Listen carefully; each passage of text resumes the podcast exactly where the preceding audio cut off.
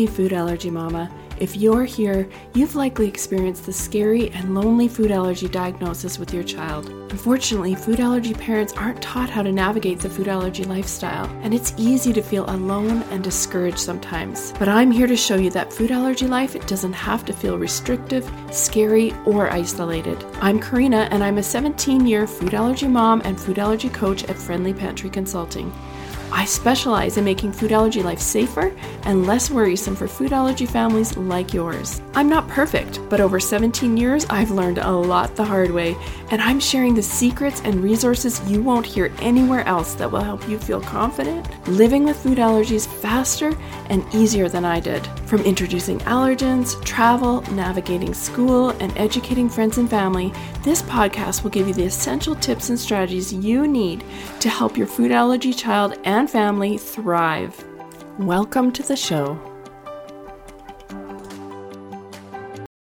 Well, hey there, and welcome back to the show. I wanted to do a podcast about getting over the fear of trying allergens and new foods because it is so prevalent. Honestly, so, so many food allergy parents I've talked to have become afraid to give their kids allergens and new foods for many reasons maybe that child already has allergies or a sibling has allergies, or if there was a bad reaction the first time, it can truly cause a sense of trauma, which makes trying new foods really hard. I mean, even the complications of having more than one child with an allergy can be a deterrent because the impact on life is so big. And I know these are all reasons parents sometimes put off trying allergens and new foods. But hopefully, you've heard the other side too, why it's really important to introduce those foods early. I think one of the biggest one ones is that we can actually lower the chance of allergies actually developing if we introduce allergens early and often. I mean, how great would it be to lower the chance of food allergies for your child? And I know that's a huge motivator, and that many parents want desperately to do that, but fear is still holding them back. So if you're in this boat and you want to introduce a new food or allergen, but you've been putting it off, this episode is for you.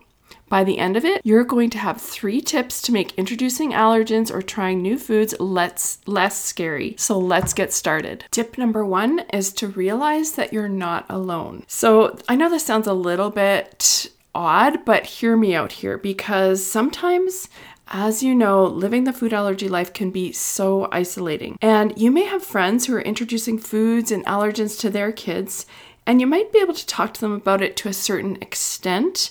But honestly, unless their child has an allergy or has had a reaction, they just won't understand what you're going through.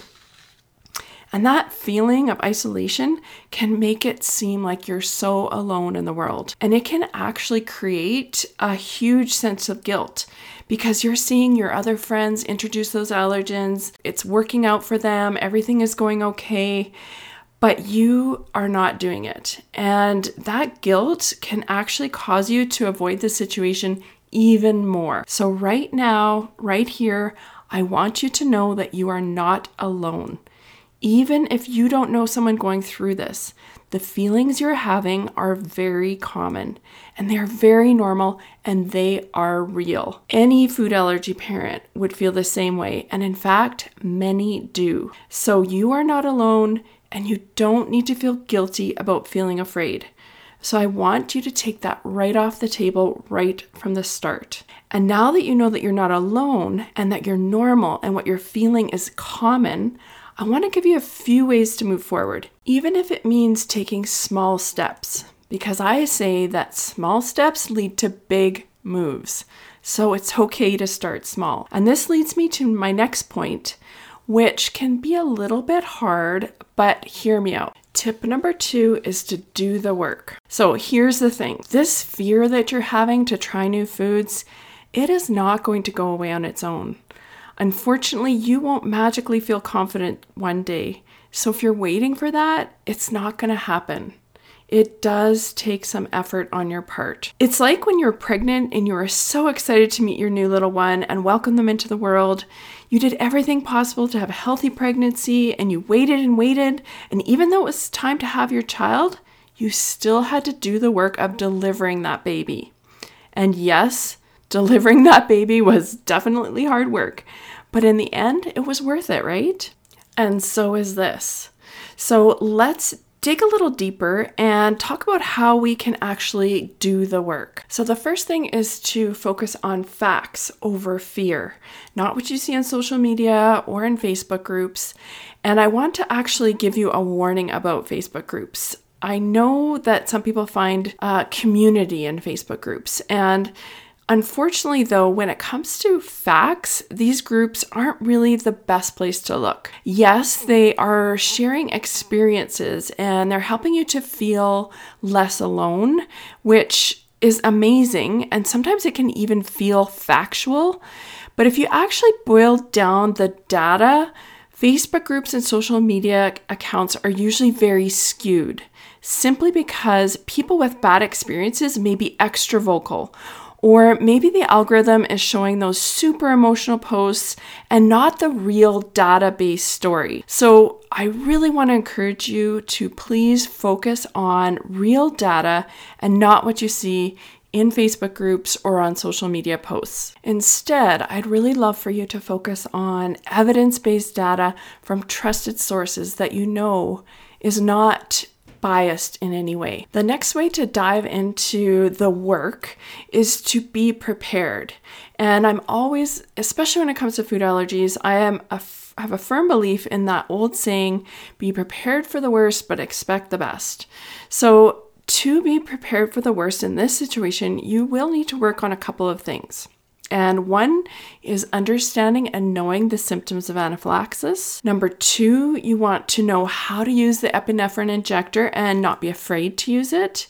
And number three, if one of your kids has an allergy and you're introducing a sibling, you're going to need how you're going to need to know how to do that without having the risk of cross contact in your home. I want to encourage you to know that if you are fully prepared, you are the best person to introduce new foods to your child because you know your child best. You're going to be able to spot a reaction sooner, and because you're prepared, you're going to be able to give help a lot sooner. So take confidence in knowing that. And the third way I want to talk about when we talk about doing the work is to give yourself grace. And I know this may sound really easy, but it can actually be really hard sometimes to give yourself a little bit of leeway. But I want you to know that food allergy life is hard. There are a lot of scary and overwhelming things.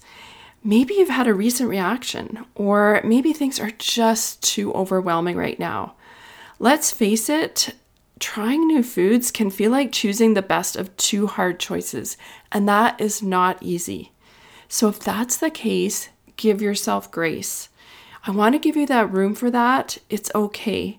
If things are just too overwhelming at this point, make that call and wait. But don't think about it or make yourself feel guilty. If you're in a place where you just can't do this for a month or two, I actually want you to just let it go. Give yourself a month or two without guilt, without worries, without double thinking, no obsessing and just let it be. But here's the caveat put a reminder in your phone in one to three months and forget about it. Then, when that reminder comes up, I want you to revisit this and do the work again. A little bit of time may be just what you need to move forward. Then, if you still feel like you can't go ahead, try my next tip.